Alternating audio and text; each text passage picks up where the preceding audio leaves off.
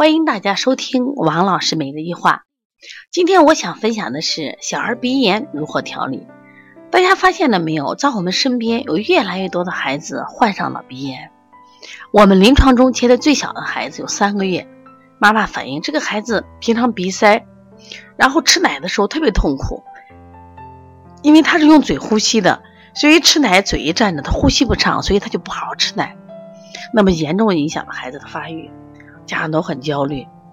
那么还有一个六个月的孩子就患上了腺样体肥大，睡觉打呼噜，家长还以为睡觉啊香呢，到医院检查是腺样体肥大。其实我们还有个妈妈讲，她说我们的孩子应该从出生都得了鼻炎了，因为他从出生的第一天开始就打喷嚏，这是个双胞胎的孩子。妈妈就给我讲，当时他的孩子因为双胞胎嘛，也是夏天出生，其中一个孩子就在空调下，他后来发现这个孩子流鼻涕。打喷嚏，其实后来在长的过程中，这个孩子在空调下，这个孩子就是一直长得不好，特别爱容易生病。那么小儿的鼻炎确实越来越多，由鼻炎引发的鼻鼻甲肥大，啊，鼻窦炎、腺样体肥大，现在严重困扰着孩子们的生活。因为我们知道，人就是活着一口气的，那么你连呼吸都不正常。那身体的氧气它无法去循环，无法正常的去运行，所以这类的孩子往往他睡眠不好，脾气急躁，第二天早上精神不济，注意力不集中，慢慢影响学习。那学习不好问题就大了，因为现在中国是个精英社会呀，啊，家家长都都 PK 精英的嘛，学校是唯分论。如果你这个孩子学习不好，注意力不集中，影响他们成绩，老师要天天骂，同学看不起啊。所以说，你别看小小的鼻炎会引发的社会问题还比较大，对这个孩子未来的影响也是非常大的。所以希望大家一定要重视啊！如果发现你的孩子有这个经常揉鼻子、抠鼻子、鼻干鼻痒、长期流鼻涕，你要尽快来调理呢。千万不要觉着鼻炎不是病。我们现在很多家长对这个发烧咳嗽重视，往往对鼻炎不重视，其实。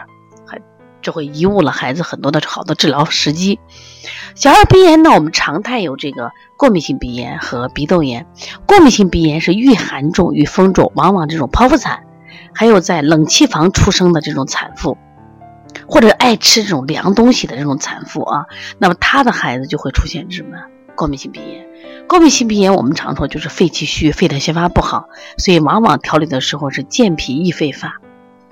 也就是为什么呢？就是既要调脾胃，还要调，还要补肺气。对于鼻窦炎，它是流黄鼻、黄眼屎，还有吐黄痰，一般都是肝胆郁热造成的。那么对于这种孩子呢，那我们往往用的是实证嘛，用的是清肝利胆的方法。那么通过这种清热的方法来解决他鼻窦炎。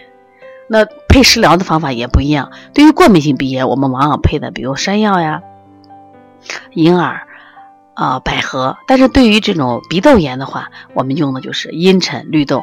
我们的小月儿就典型的这种鼻窦炎，好奇怪，就是我给他推荐了就是个茵陈和绿豆水去喝，结果是啥？他怎么喝都没有问题，也不会拉肚子，而且很舒服，他就调好了嘛。妈妈就说：“咦，这好喝呢，我也喝着。”结果他妈喝两次就拉肚子了，因为这是个很寒的这个食疗饮，可是对于这个孩子没有任何的问题。这说明什么呢？说明啊，就是鼻炎它也分型的。说希望大家呢一定要重视鼻炎。那么我们在调理鼻炎上也有很多的方法。如果你的孩子现在有鼻炎，希望你重视，可以预约来调理。如果呢你想学习鼻炎腺样体调理方法，我们专门有一本书专门写这个呃腺样体肥大怎么去调理的。那么你也可以去购买，可以通过淘宝啊搜。啊，小儿鼻炎腺样体肥大来购买啊！如果你想预约的话，可以直接打公司电话零二九八八二五九三六。如果有问题的话，也可以直接打我的电话幺三五七幺九幺六四八九，或者加微信幺五七七幺九幺六四四七。